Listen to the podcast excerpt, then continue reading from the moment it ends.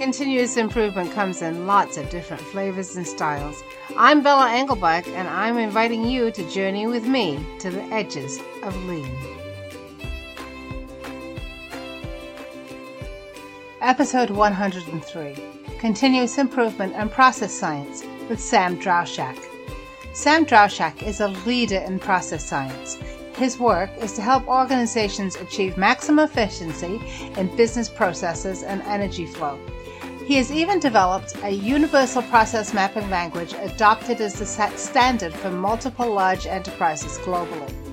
Sam joined me at the Edges of Lean to share his insights on process science in the digital age and on life in an RV. Sam Drauschak, welcome to the Edges of Lean. Thank you for having me.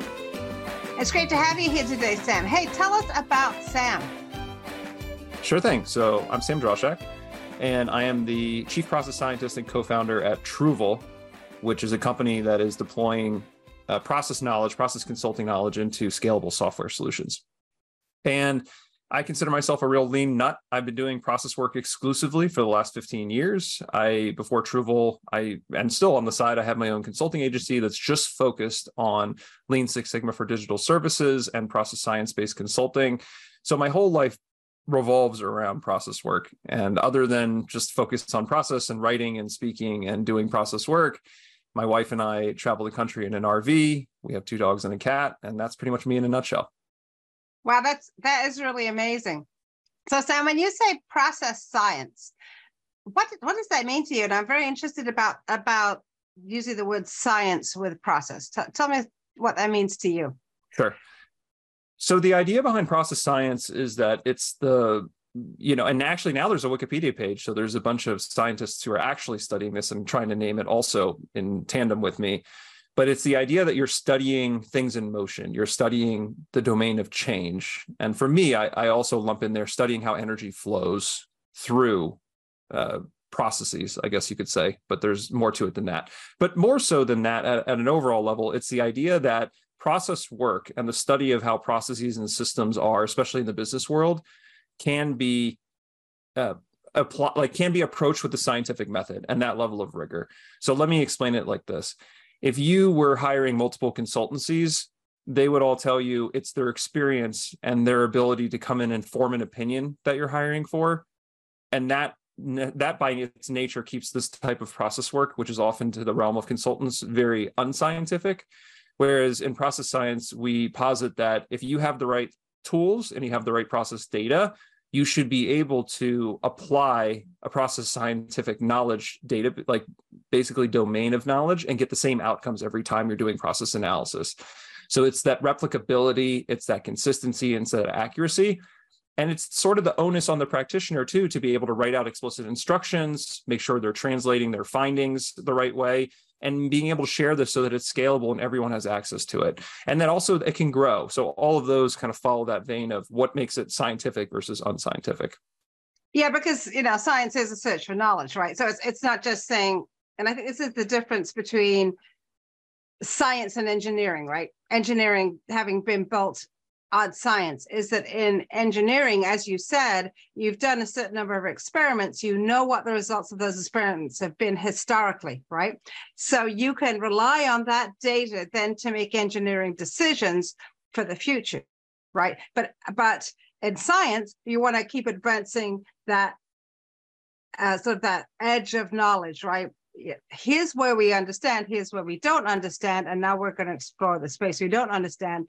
We're going to start with what we already know, right? And um, and I think that that's a it's it's an interesting way for people because a lot of people, as you know, in this field come out of engineering and like things where we we know the data, we can do a test, we can we can see what the data is, but don't necessarily think about it as being science.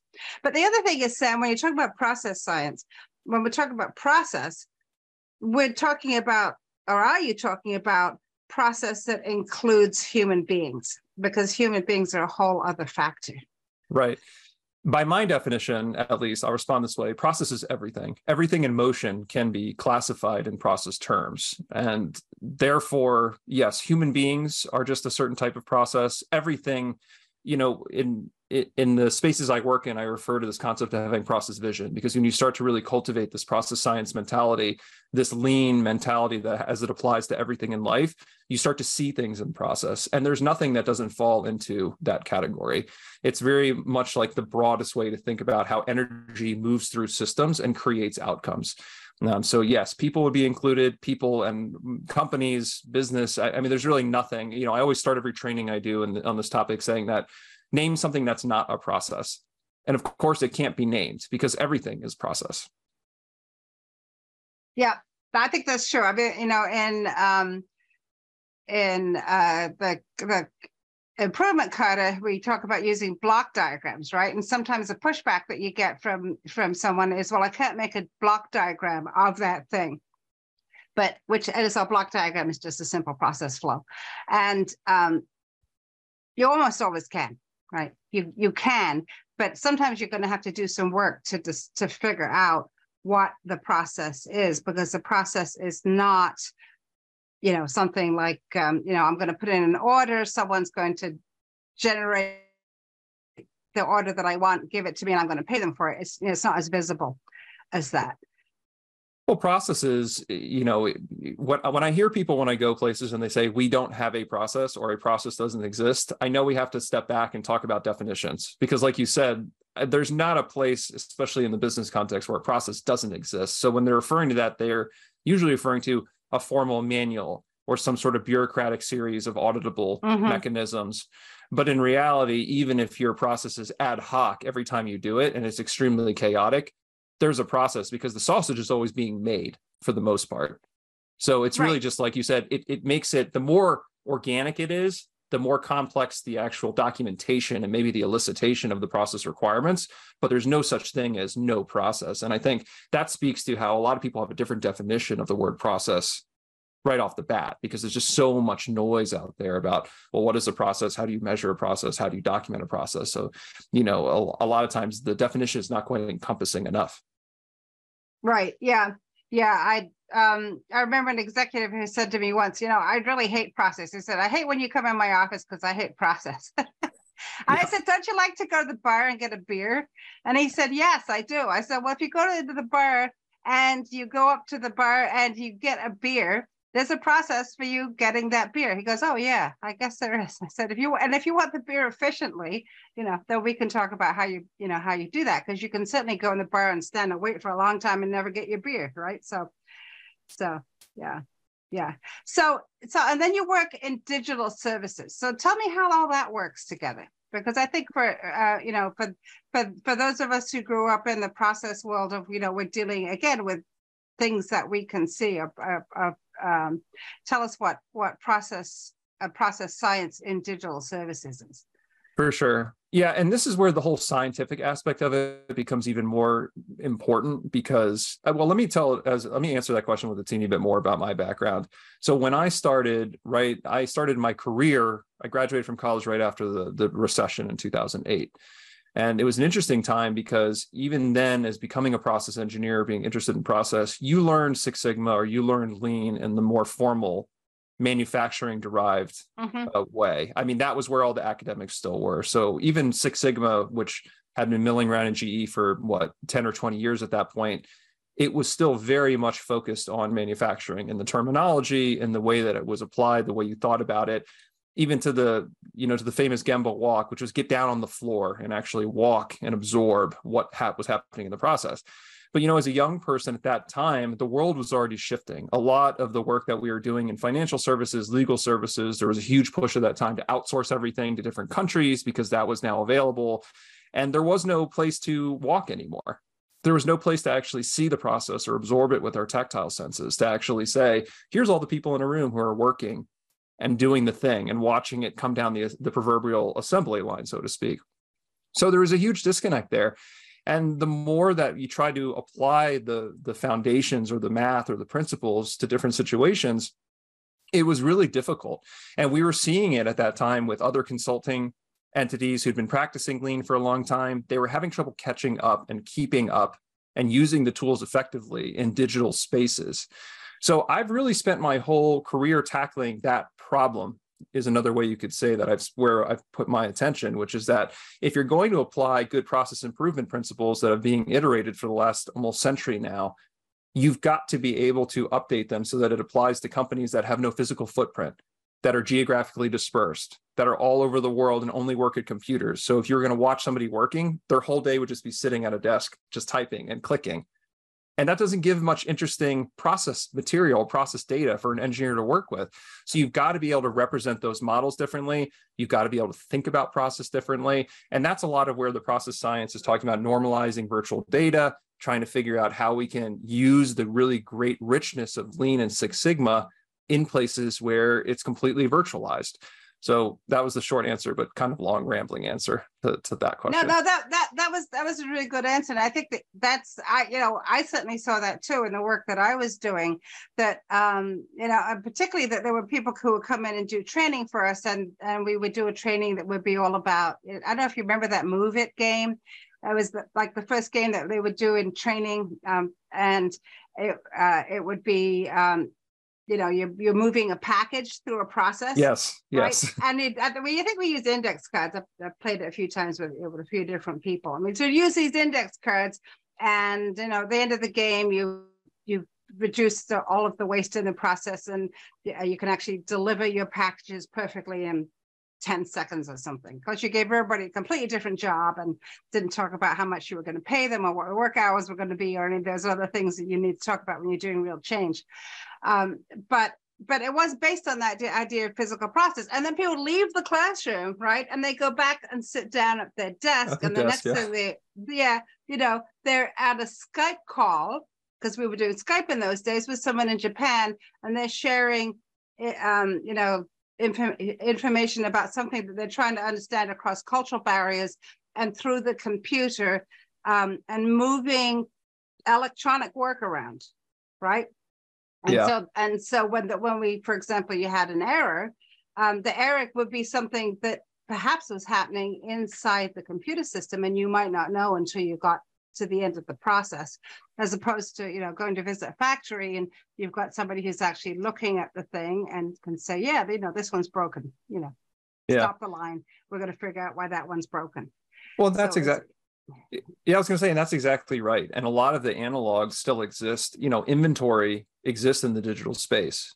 Clutter exists in the digital space. It's really just about creating the analogs and creating that conversation. So a lot of it is just trying to help because if you don't create the connectivity between here's what they discovered in the physical space and here's how it, it relates to the digital space, it's hard for people, like you said, to go to a training, go back to their desk and make those connections if they're not stated explicitly, or at least that's what I found in my experience. So, so Sam, when you're working with an organization, what kind of problems do they ask you to come in and help them solve? Oh, that's a great question. So the problems are are pretty the, the problems in the process specific strategy and management consulting space that I'm in tend to be the same across most organizations. They are struggling with scaling is I think the number one thing that I get, which is that they've got a great process they put together. And a lot of times in the digital spaces that I serve, again, I, I do a lot of work in media, financial services, legal services, the types where there's very intangible uh, processes going on. They put together a good process with a bunch of technology and it was moving for a little bit, but as soon as they try to scale it and they have to change all the Mm. pieces and parts, they can't do it anymore. And they find that they're throwing headcount at it and they just can't get any margin anymore. And a lot of people are struggling with growth, scaling, and automation. Those are the three hotspots that I usually service. So they want to grow, they're, and they're all related, of course.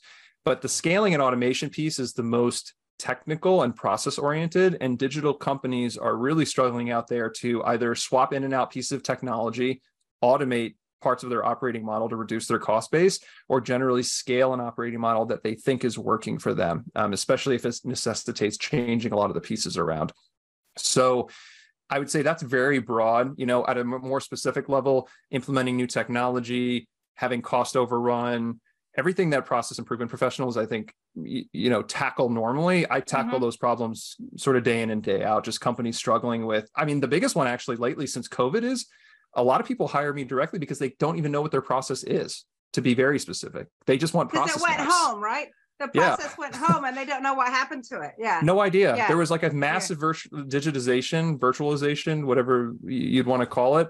And now I get I get tapped a lot just for my process mapping abilities to quickly be able to document and accurately structure process data to say we don't actually know what our process is anymore because it's all over the world and nobody is in the same room doing it and companies can't they realize they're paralyzed they can't do anything they can't solve problems they can't design new solutions if they don't have a baseline of process. So a very popular thing that I, I help companies with is what i just call process baselining which is eliciting process requirements and very effectively documenting them into accurate and easy to use process maps.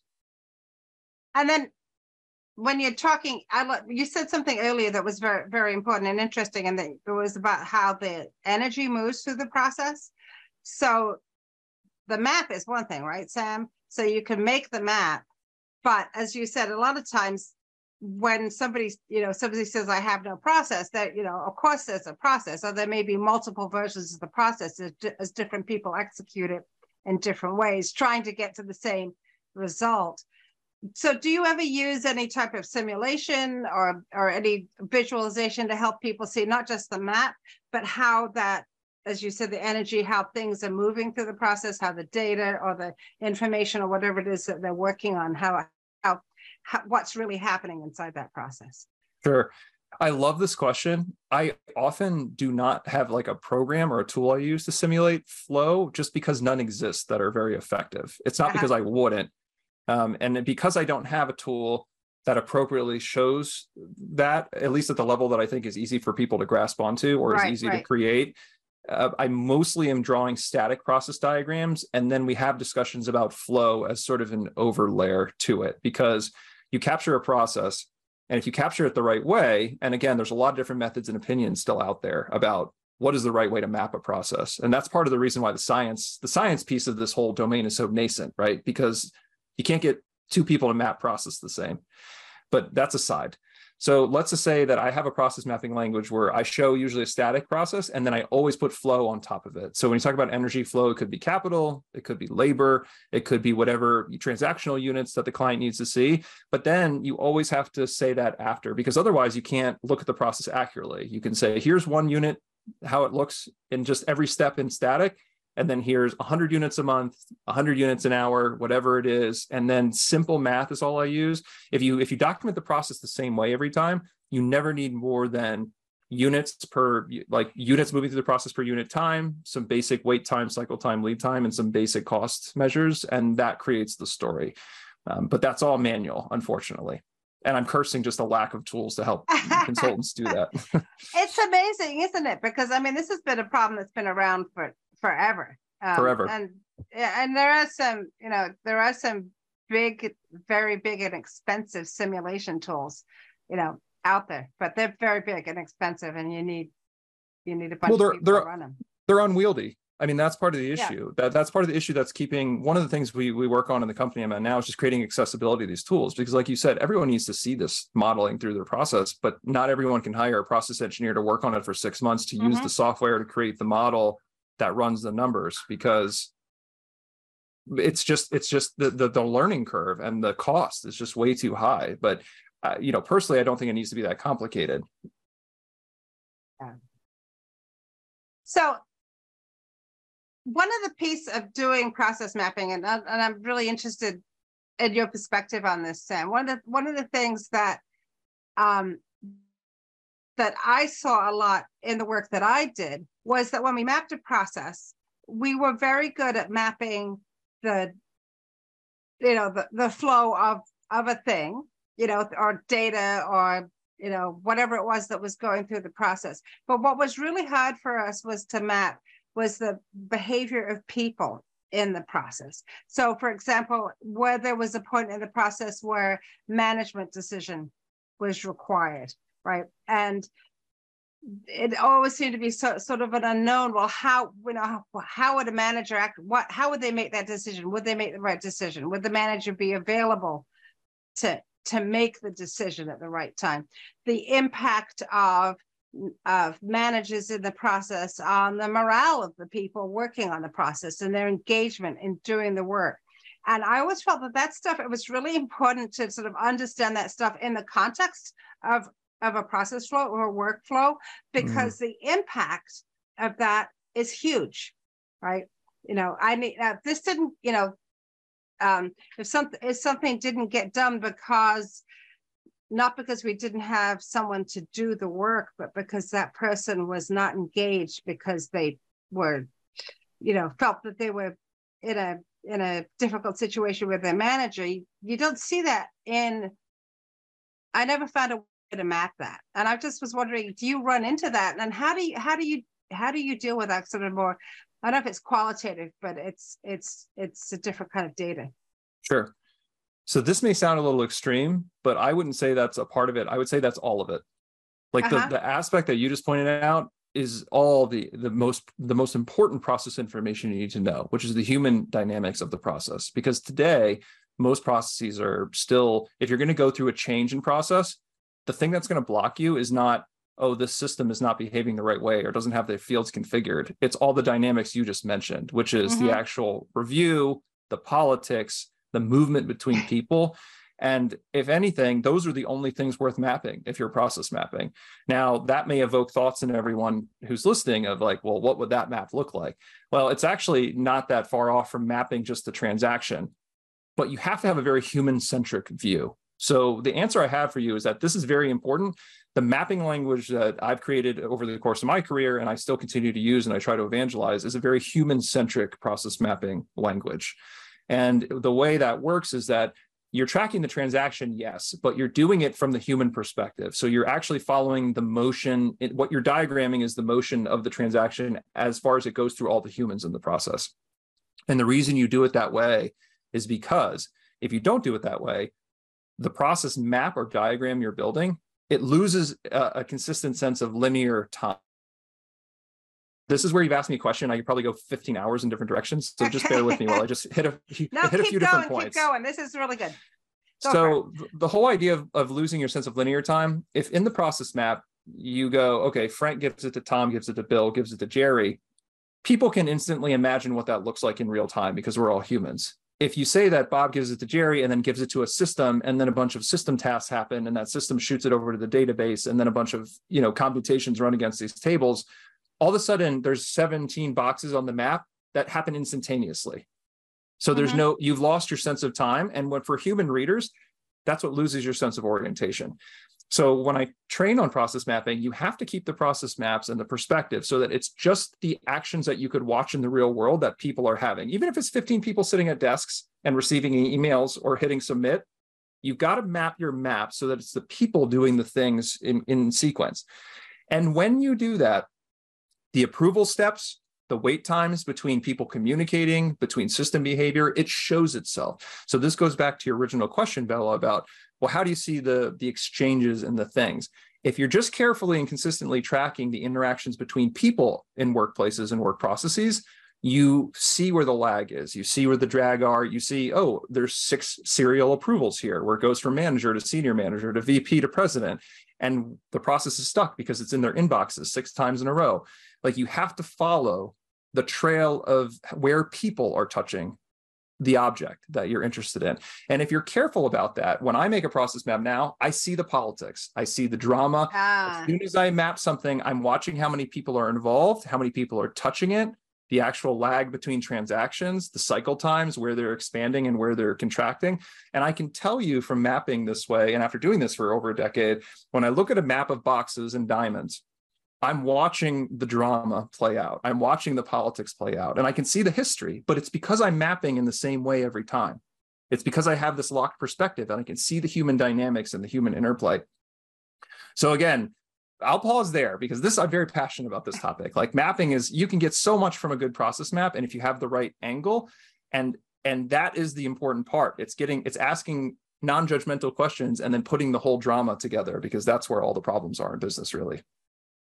Yeah, and I think you know one of the one of the things that um, you know I, I saw over and over and over again as a problem was governance. right? So the idea, okay, so we're going to go to a governance committee, and governance committee is going to make a decision. But to your point, there's all you know, there's politics. There's always politics that's going to go into into those decisions, and there are other related processes, things like portfolio management, um, strategy that feed into how and when governance is going to mm. make a decision. And so you could look at a you could look at a, a map I'm talking, you know, these were product development processes. I'm look, look at a map and it would look, well, this is a really nice, clean process, but you'd see those government governance decisions and what would be invisible would be the amount of work that was that went into getting people ready to go to governance, the amount of fear that was developing in those people as they got ready to go to governance, and then the delays when people went to governance and then a decision was not made because there was something other piece of information that people needed about, you know, well, you know, what was the budget going to be for next year? Well, we can't make a decision because we don't know what a budget is. So, yeah. Know, but the map overall would look just lovely. But um, yeah. Well, and, and that's the thing. And people, people, when they do process maps, to your point, the maps look lovely. A lot of people instinctively cut out some of the noise when they map. They just want to follow mm. how it goes from step to step to step. But if you ask, well, what happens if it doesn't get approved there? people don't ask the question and then they don't they don't look at the alternate path sometimes because like you said clean maps are always are always you know if you look at a map and it's just one straight line going from end to end that we've missed the the real meat of the process that we need to get which is like you said the interplay between well what if it doesn't clear there what if qa catches it how often is qa catching it how often does the audit come out bad and has to be returned a line or redone right, or reworked right. and uh, you know that's all the dynamics and like you said a lot of the governance structures, I see this every day. It's such common when you look at the same process data all the time, the same way you write it, you start to see the patterns. And oftentimes, governance, I call this sort of behind closed doors the TSA problem, right? Where you have one error and then a whole governance process. At one point, it was an error that cost the company some money at one point in the company's history. And then all of a sudden, a QA process and a compliance process and a massive heavy checking process sits on top that only catches 0.1 errors out of every thousand times that it runs. But people don't look at it ever again. And it just sits there. It just runs over and over and over and just eats up company resources. So but this happens everywhere at every company at every size. Mm-hmm. it's just it's mm-hmm. people's natural reaction unless you're looking at it unless you understand where it came from and why it's there. It's hard to manage it right right and and then there's the the company lore that goes along with that too. Well, you know, yeah. when when you ask the question, well, well, why do you do that? Why do you start to do that? Well, then you know, then you then you might hear the horror story, uh, you know, of the really bad thing that happened. Um, but not everybody even knows the the story anymore, and sometimes it gets bigger and yeah. Avoided. And, and then you pointed out now you say well you know even if this horror story happens end it may cost you a million dollars but you're running 1.5 million dollars in audit every year trying to catch it so just let it yeah. let it come. Let it come. Sometimes you just need the right process data to to walk people through the math. Right. Yeah. Yeah. So what that gets into though, Sam, is is as you're looking at that and you're looking at, as you said, that you what the people are doing in the process, even if it's a highly digitized process, a process with a lot of uh, work that's happening behind the scenes in databases and inside systems. What that comes down to then is you have to um, have to have a way to have some really honest conversations with people and and get them to to talk to you in a way. I think you you know so you're coming in sort of like the process scientist to be able to come in thinking you're like you're like this really geeky guy and then and then now you want to have a conversation with them or have them explain to you um, you know why they're behaving in a certain way and um, it, it comes down in many cases to behavior yeah. Yeah. There, so there, there's still no better way I found to do process work than just elicitation. So I'm always sitting down in a room with one on one, sometimes with groups, and having conversations about the process, as you mentioned. But, you know, I find that I never have to actually ask directly, well, what are the politics here? You know, it's never as hard handed as, well, why is this, mm-hmm. as why is this this way? And like having this sort of judgmental dimension to it. You know, when you ask people, it's it's crazy and I'm sure people who do this work can relate. when you sit down and ask somebody, well, what's next? What's next? What's next? It just comes out naturally. It really does. Like I've never had an issue where I've had to drag it out of people that they they do this crazy convoluted process here and there, and then it goes this way and goes that way. Because in their worlds, this is normal. Everyone who sits down and tells you their process, it's so normal. I've I've watched people who 98% of their function is waste it's just them milling around doing checking the checkers checkers work or auditing all day never catching any errors you know I, especially in bigger companies you see this all the time but they'll sit down and talk to you for an hour and a half with a straight face and tell you every single step that they do even if it sounds completely ridiculous if you just kind of stay on level and just walk through the process I've never had an issue capturing it. And people usually aren't that defensive if you're just asking, you know, what right, what are the steps, right. what's going on? And then and then it tells the story though of the whole function, the history of the process. I find it so intriguing because the drama reveals itself, but it's never really me having to dig it out too much. Maybe that is my scientific affect. It's just like a clinical well, that, affect. Like, yeah, yeah, yeah. well, I mean, you're not coming in to blame anybody or, or say, right. you know, right. Well, it's like if you sit down with your doctor with a straight face and they ask you how you're doing, you're like, oh, great. I ate three hot dogs for breakfast and a pizza for lunch. and you know, I, had 15 donuts after dinner, and they just tell the doctor that, and the doctor sits there and takes notes. It, it, feels like that. That's the interactions, but nobody is shy to tell tell the tale. Uh huh. Uh huh. Yeah. What kind of solutions then? Um, I, I, I, I won't say what kind, what kind of solutions, but what are the kinds of things that you do to as you as you're working with a company and you're getting ready to to move on to leave them to to do some of this work on their own? What are what are you leaving them with? What are you building for them so i really believe in building capability and empowering clients so they don't need me and they don't need mm-hmm. consultants uh, I'm, I'm really big on that but i will say it's difficult i mean there's not a lot of good process mapping tools out there and i think that's the foundation so the one thing i try to leave clients with everywhere I go is this language aspect that you just touched on by happenstance, which is what is the way we talk about process? How do we communicate our process, you know, internally, externally? How do we document process? Because for the most part, most companies are out there and there's no answer for that. There's still no answer on the market. You've got BPMN 2.0, you've got UML, you've got some languages that engineers created, you know, decades ago. And no one's ever really attempted to create a more business friendly language. And businesses are struggling. They want to talk process they want to write it down and they don't know how. So the one thing i i leave most clients is whether they can carry it forward or not is talk about process this way write your process down this way think about process this way and i usually offer training um, and it, it, to what extent I can, trying to leave this process centric culture behind, which is that if you can use your words to describe your process and you know how to, and you've written it down one time, the muscle memory is there. And I do think it moves the needle in organizations. And I'm not going to sit here and pretend that it changes every organization significantly overnight, but I think you've got to be able to talk and think and process before you can do anything else.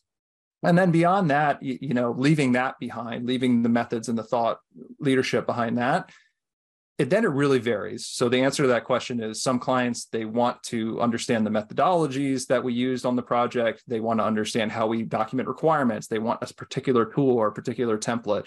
And those I always just give away freely. But that's very that's very variable depending on the depending on the engagement. Mm-hmm. But that process language piece is is always front and center and it's always the gap that no one has. And if I can leave that with people, then I feel like my engagement is successful, regardless of the project substance. And you've enriched them by by doing that. Well, I've given them a yeah. voice so yeah. that they they can speak to each other, you know, about this better. Because a lot of people are just confused, and it just makes them feel disempowered when they they don't even know what their process is anymore. And that speaks back again to that digital space. You know, a manager can't manage if they don't know what they're looking at, what they're pointing at. They just feel disenfranchised. Yeah, and especially in in today's very dispersed work environment where you, yeah, where you you're not sitting next to the person. Or even if you are, they have their headphones on, you have your headphones on, and you don't really know what they're doing. Yeah, just I, have worked for people groups for a year after COVID, and I'll never see them in person. I'll never sit in the same room. I'll never have a conversation with them live. Sam, how do people find you? People find me all sorts of ways. I'm trying to be very open. You can always email me at sam at truvle.com. That's T R U V L E.com. I'm Sam Drauschak on LinkedIn, um, I'm still the principal consultant at Cavi Consulting, but but I always tell people email me, send me a message on LinkedIn, connect with me. you can go on any of the websites I'm affiliated with and hit me up at the info box. You usually get to me. So however is easiest for you. That's that's great. Well, we'll have that all in the show notes. Seb, you are traveling around the country with your wife, uh, two dogs and a cat, right? You said. Um, oh, and I forgot to mention in my in my bio, I just had a newborn too, so I have a three month old son. Oh, and, and, a, and, a, baby. Okay, yeah, so tell us a little tell us a little bit about that life and the the, the process of uh, of uh, of being um, being travelers. Sure. So the process of being travelers, I, I always like to say, you know, you have to be a pretty good process person to be able to to juggle all those things. But we have now, because of the satellite internet, we can travel the country in RV. We like living in a very small space. My wife likes to do trip planning.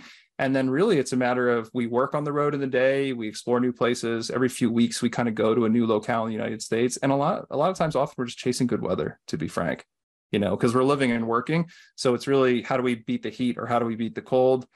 And we have nearly nothing tying us down. So until our family grows to a point where it's too big for for the for the for the car footprint then we're just we're just going to keep going. So where have you been so far? So we've been traveling since covid basically. We've been to 36 states.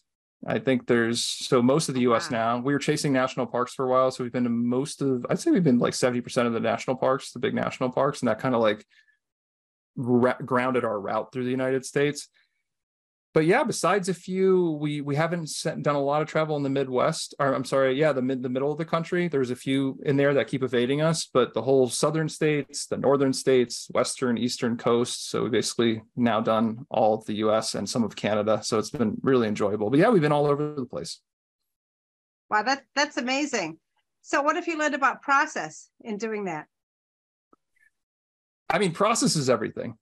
Yeah. So, you know, what I learned in my life, you, you you pointed out earlier, what I find fascinating about traveling and as as specifically as it relates to process is you get to see the process of how this country, the governmental processes and the standard processes, how they manifest in different regions and how the same types of people uh, the, the process of being a person in one state versus another it changes based on the environment it changes based on the seasonality. I find that kind of thing fascinating as a as a process scientist to look at okay how is the external environment crafting people's processes like the way they live the way that they embody themselves? And that's you know the united states is one country but it's so vast. You know people like mm-hmm. to travel abroad these days but you know traveling to california traveling to the middle of the country traveling to, to new york you know what makes those people so different, even in our own country. And there's there's always a process answer, process history, and a certain process in those areas that that create certain characteristics. So, you know, I've learned a lot about process. I've learned just a lot about the process of living and being a person through travel. Wow. Wow. So and as you as you do this and, and you you're traveling around and you're learning about people, how is that then impacting the work that you're doing?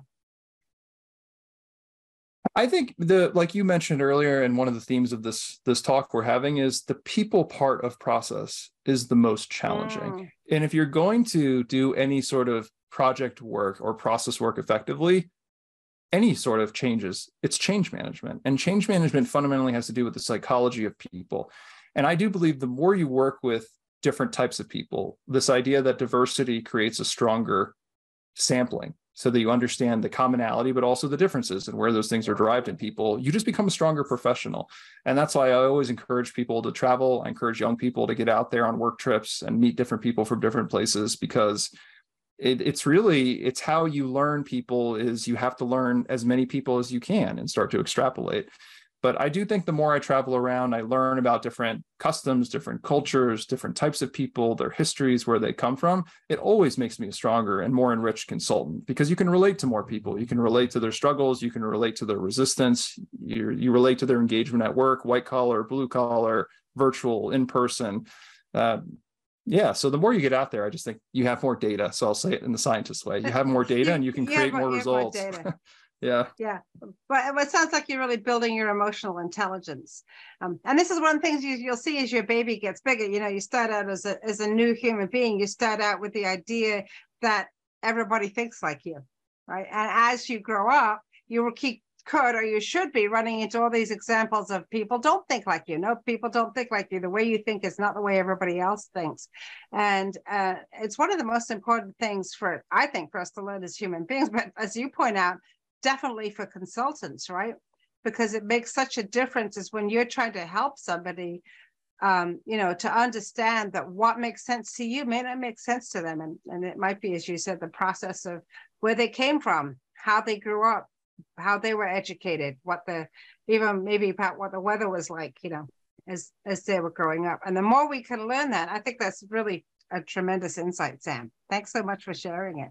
Yeah, of course. You know, consulting is a tough game. I, you know, I think if you want to be good at it, you have to be multidisciplinary. I think you you can never be a consultant without attempting to master some of the people aspects for sure. Otherwise, you're always going to be having trouble in the field, or at least mm. that's my experience. Yeah, yeah. So, so Sam, what would be your one piece of, of advice for a young person starting out then? So for me, it would be get into process, honestly. Yeah. You know, it's still a hidden space in a lot of ways. And I know probably in the communities that we talk to, we live it, eat it, and breathe it. But I watch young people all the time they can get through schooling and the closest thing they have is an intro to operations class in their entire university curriculum or supply chain or systems right. engineering and they, and they, might miss that if they if they in pre-med or studying right. literature or be, becoming a teacher or something and and they would never take an operations class it would never occur to them to do that yeah and i it's very niche. And it's funny because in my life i fell into it by happenstance you know through a series of steps and i'm in love with it. But i also just look at the impact. There is not a single person who couldn't learn lean who couldn't learn six sigma who couldn't learn more advanced forms of process engineering process science and not be benefited in every aspect of their life. You know young people who are looking for purpose or they're looking for a domain of knowledge try it because even if you have some sort of affinity towards studying or doing process work, it's going to help you no matter what you do. Because as we said, everything is process. There's nothing that's not process. So, you know, I just think it's such a critical foundational skill set. I think everyone should learn it. And that's my advice to young people, which is love it or hate it, look into it because a lot of people just miss it. That's great. So thanks, Sam. Hey, Sam, thanks so much for traveling with me to the edges of lean, and uh, good luck with your with your future travels. Thank you so much for having me. It was a pleasure. This is Bella Englebach, and I'd like to thank Sam Drauschak for being my guest at the edges of lean. What did you learn from this conversation? What ideas did it spark? We would love to hear from you. Find Sam at truvle.com or on LinkedIn. Find me on LinkedIn or at leanforhumans.com or comment wherever you watch or listen. And check out my friends in the Lean Communicators community at leancommunicators.com where you will find lots of great new content every week. The Edges of Lean is written and produced by Bella Englebach with support from Podcast Inc. This is a Lean for Humans production.